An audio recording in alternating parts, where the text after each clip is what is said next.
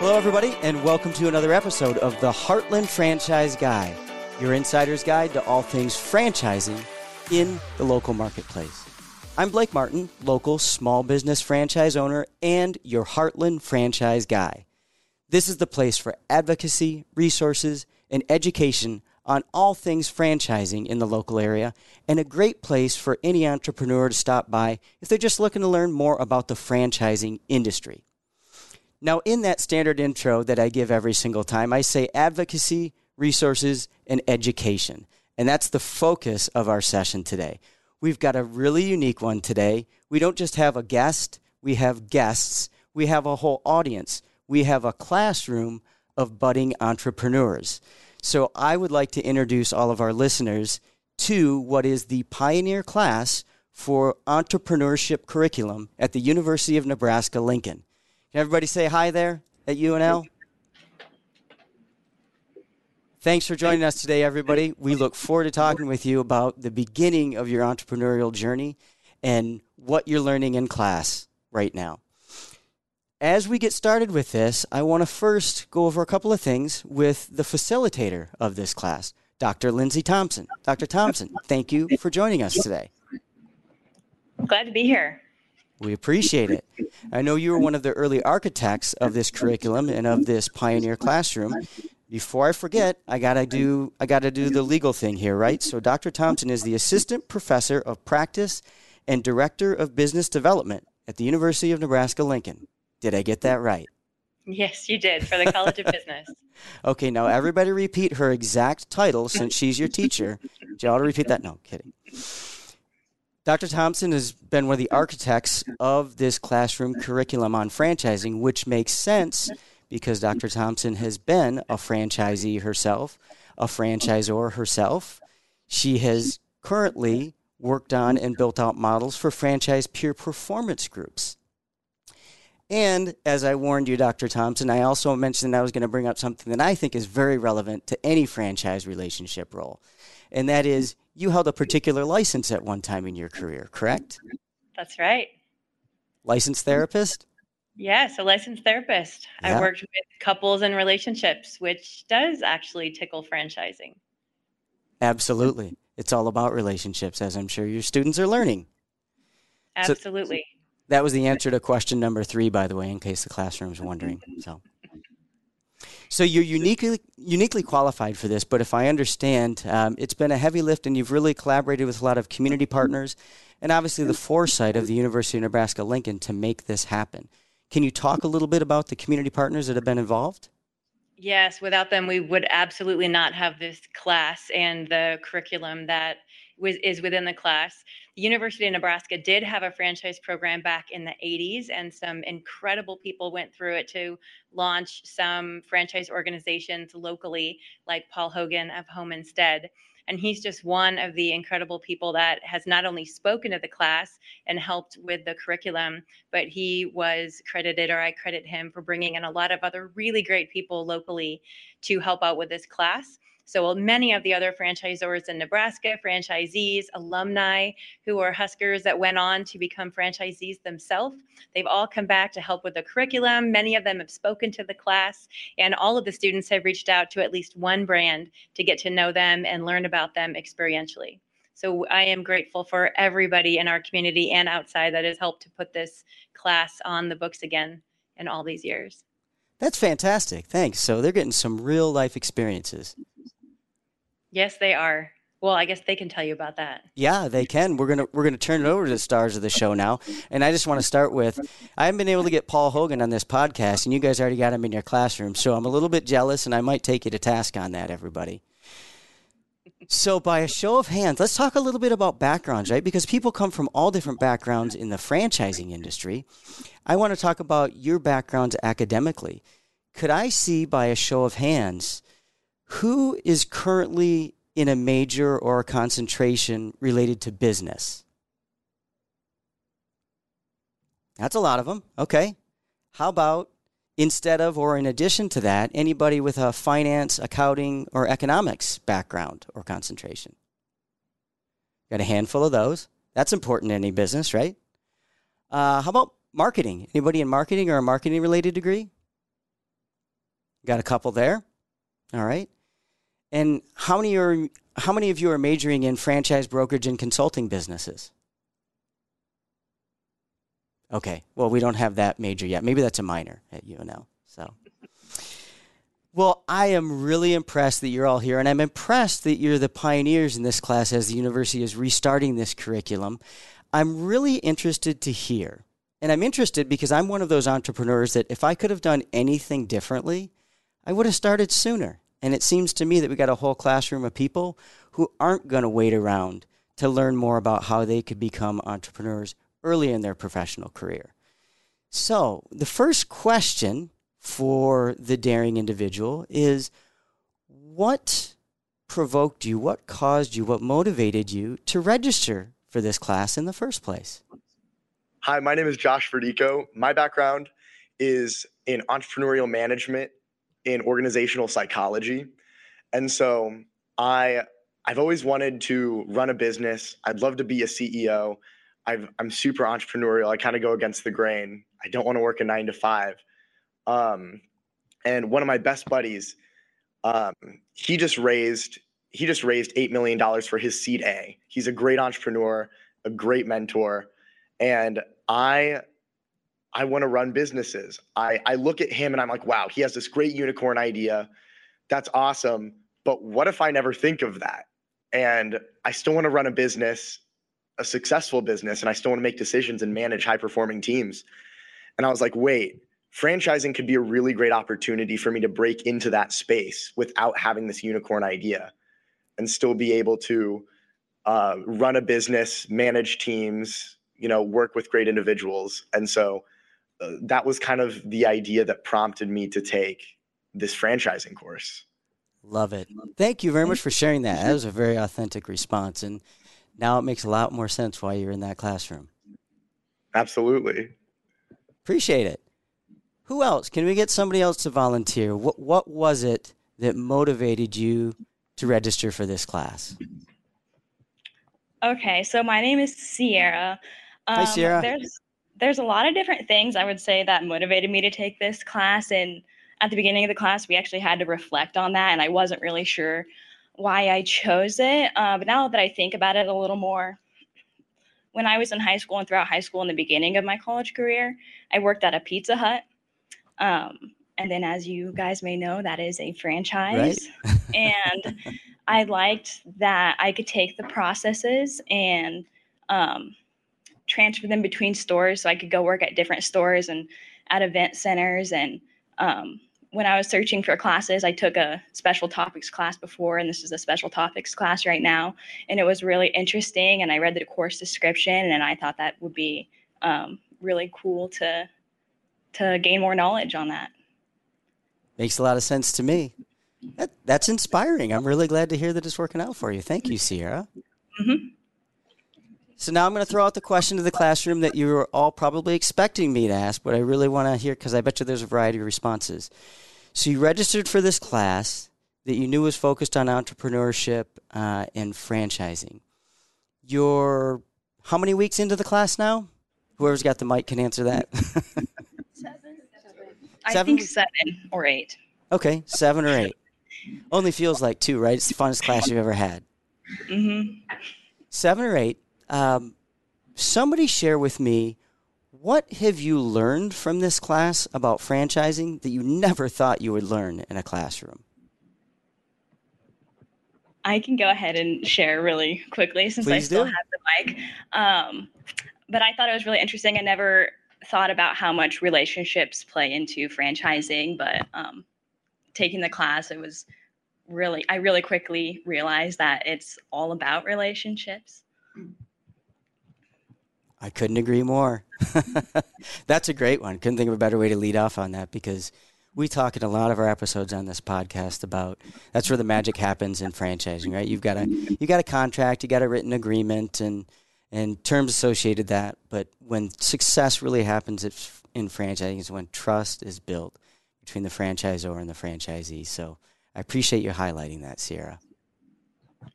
I've got one that I think is particularly interesting. Back to Josh again. Okay.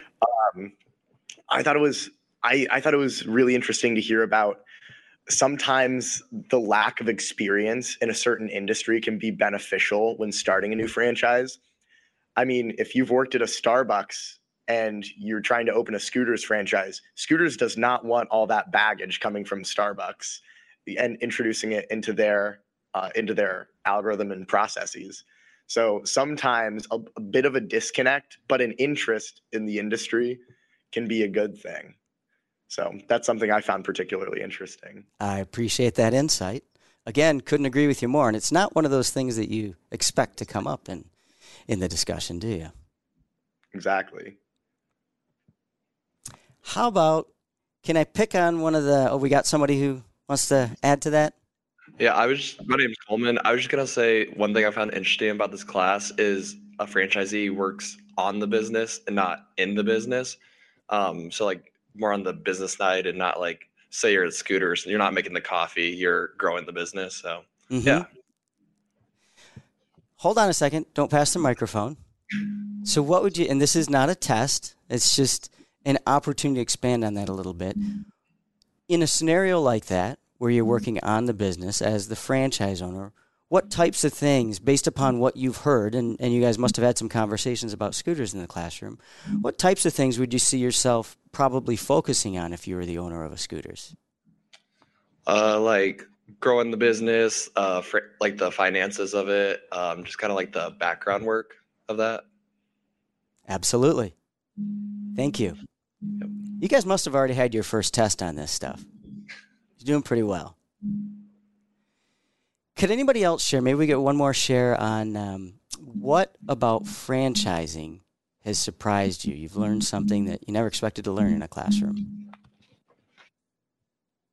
Hi, I'm Shannon. Um, kind of going off like what Josh said, you don't have to have a passion for your industry, which really surprised me. I thought you would want to like be really involved and really want to like go, you know, all in. Um, but on, honestly, it's just about finding like the best fit for you and like what matches like your personality rather than like what the actual business is. Well said. I might have to put you on a billboard for my business, Shannon. Please don't. like we said at the beginning when we are getting everybody prepared for this, be your authentic self, right? Fair enough. We won't. I promise. I think we'd have to get all kinds of disclaimers, anyways. I wouldn't be able to bring you the business you'd want. I promise that. Nothing against you. All, all me. Fair enough. I have a feeling you'd speak well to it, though. so, of the classroom, does anybody in here already have an idea for a business that they want to start, or they've already started working on their own business and would be willing to share a little bit about that. Howdy. Hi. Josh again. Hi, Josh again. um, I. Are you sure you have... don't want to be in marketing, Josh? What was that? Are you sure you don't want to be in marketing? You know, I, I you know, funny you mention it because I do quite a bit of marketing work as my business. So couldn't think of a uh, better lead in. Go ahead. Yeah, you and me both. I so I'm a photographer and cinematographer by trade. Um, studying entrepreneurship in college because I figured I can learn enough about photo and video stuff on my own, and I I'd learn how to run. I'd learn how to turn it into a business while I'm in school.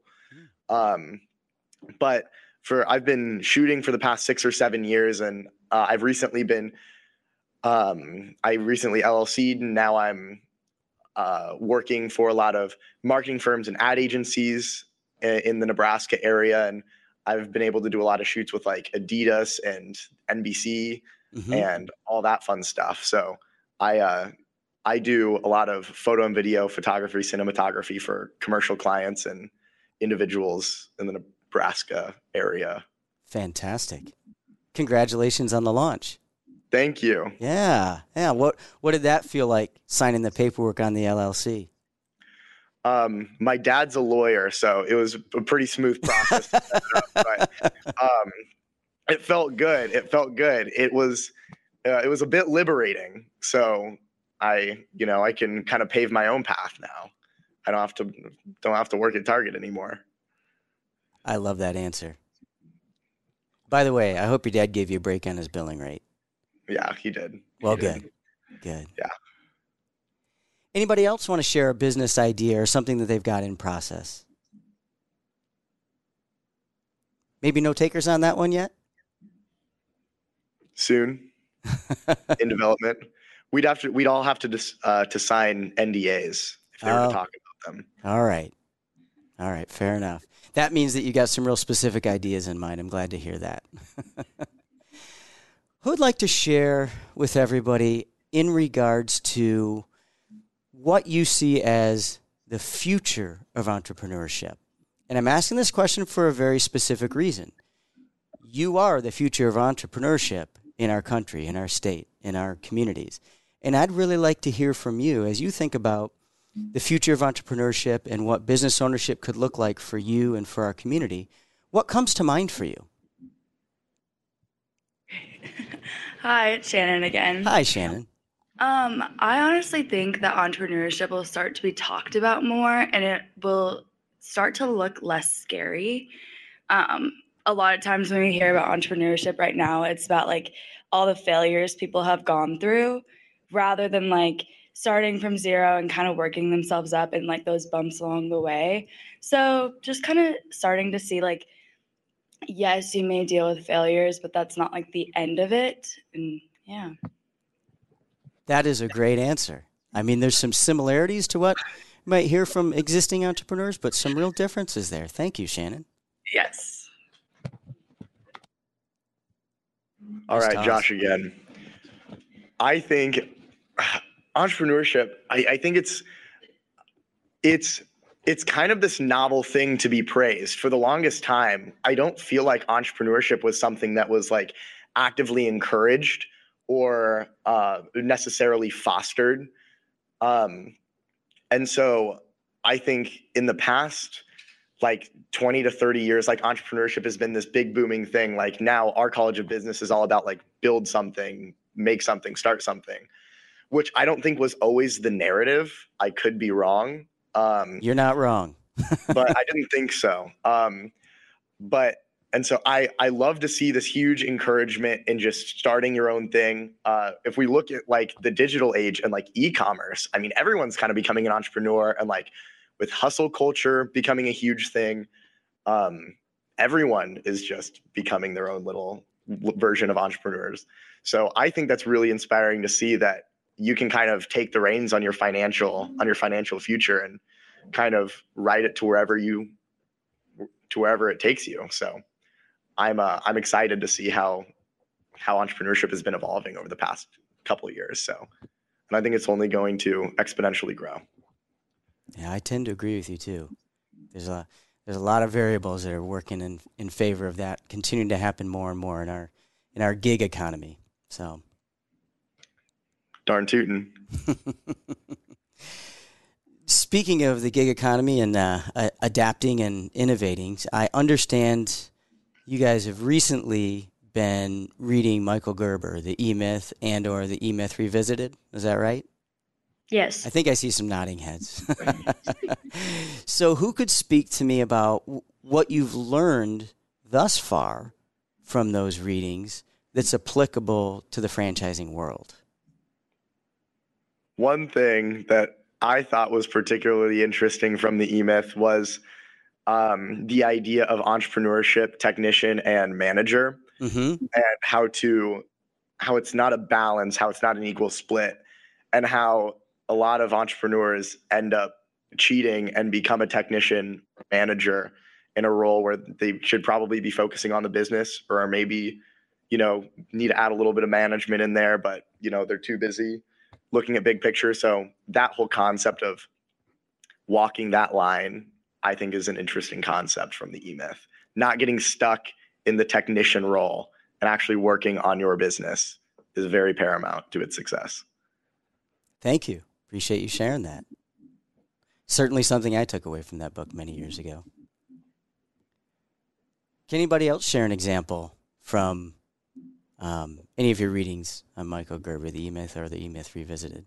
I'm I'm focusing in on this one because this is one that I encourage people who are looking at franchise opportunities to read through themselves. Also, to be frank, we just started covering it last. Class. I'm sorry. class, Wait, what's your name? Josh. I'm kidding. Oh, just in the last class. So this is very recent. Yeah, this is like uber new. So, Gotcha. yeah, I just got the book a couple days ago, actually. Fair enough. We're getting close. I told you this would go faster than you think, but we're getting close to the end of our time for the recording. So I'd be interested as we're starting to wrap up here in hearing from any of you. Remember, I told you when we were setting this up that, hey, I'm going to learn from you. It's not just you learning from me. So I'd be interested to hear from you. Business owners like myself, I happen to be in the franchising world myself, but business owners like myself, if they're looking to connect with and build trust with younger consumers like yourselves, what do they need to be thinking about? What activities should they be taking? What should they not be doing in order to build the trust with young adult consumers like yourselves? Hi, I'm Payson. Hi, Payson. Uh, I always say to build trust when you're in a job, it's all about like getting hands on, working in the field, working with people around you, and like taking in all the advice you can. Because I feel like when I was working at my last job, they kind of just put me at a desk and said, Here you go, you need to do this. And I'm not building any connections, not building my network with the boss or the other employees that, that work there. So for me, it's all about networking and building that connection with the people around you.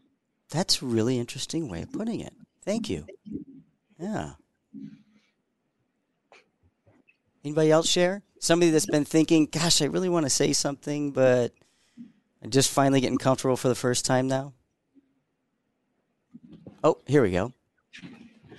I was just gonna add that I think like um, like if I was a franchisee and I was looking at a franchisor, I would want them to be like really honest, open, and supportive um, with all their processes, and then uh, maybe even like conflict they've experienced in the past. I know I interviewed somebody who um, has just recently taken over a franchise store, and um, the franchisor recently had a lot of conflict in the past, and I asked him if that had steered him away from that particular franchise at all and he said actually no because um, he talked with them and he saw how they adjusted to the conflict and changed their processes for the better and so i thought that was a really good answer Wow. Yeah. Kudos to you for recognizing that and internalizing that. I mean, that's uh, that right there is kind of what gets at the core of franchising, right? Nothing's ever perfect, but learning from and getting better at the relationship side of it based upon your own experiences. Well, that is the ideal spot to officially wrap it up. I want to thank all of you guys for being here with us today, sharing your thoughts, having the guts to be on a podcast about the franchising world when you're just seven weeks, potentially just seven weeks into your learning about the whole industry. So, thanks to all of you for joining us today. We really appreciate it. I think we should we should probably end with a go big red, right? Josh, are you going to lead it? Oh, I got it. I got it. Go big red! Go big red. Nicely done. I'm excited enough for your class that even though I'm a Michigan fan, I participated in that one. hey, thanks to all of you. Thanks to our IT teams who, on both sides of these microphones, put in some overtime making this session happen. And thanks to Dr. Thompson for making the entire session happen in the first, cla- first place because you took leadership on bringing this to the local education community. Appreciate everybody's time. And I appreciate all of you joining us for another episode of the Heartland Franchise Guy, a unique one, a good one, one that you want to watch more than once. And remember to share it. Don't keep us a secret. So subscribe, follow, and share our podcast on YouTube and all the major platforms. If you know somebody who could learn something from people who have an unvarnished view of the industry, this is a great episode for that. So thanks again to our classroom at University of Nebraska Lincoln, and we'll see all of you again on another episode of the Heartland Franchise Guide.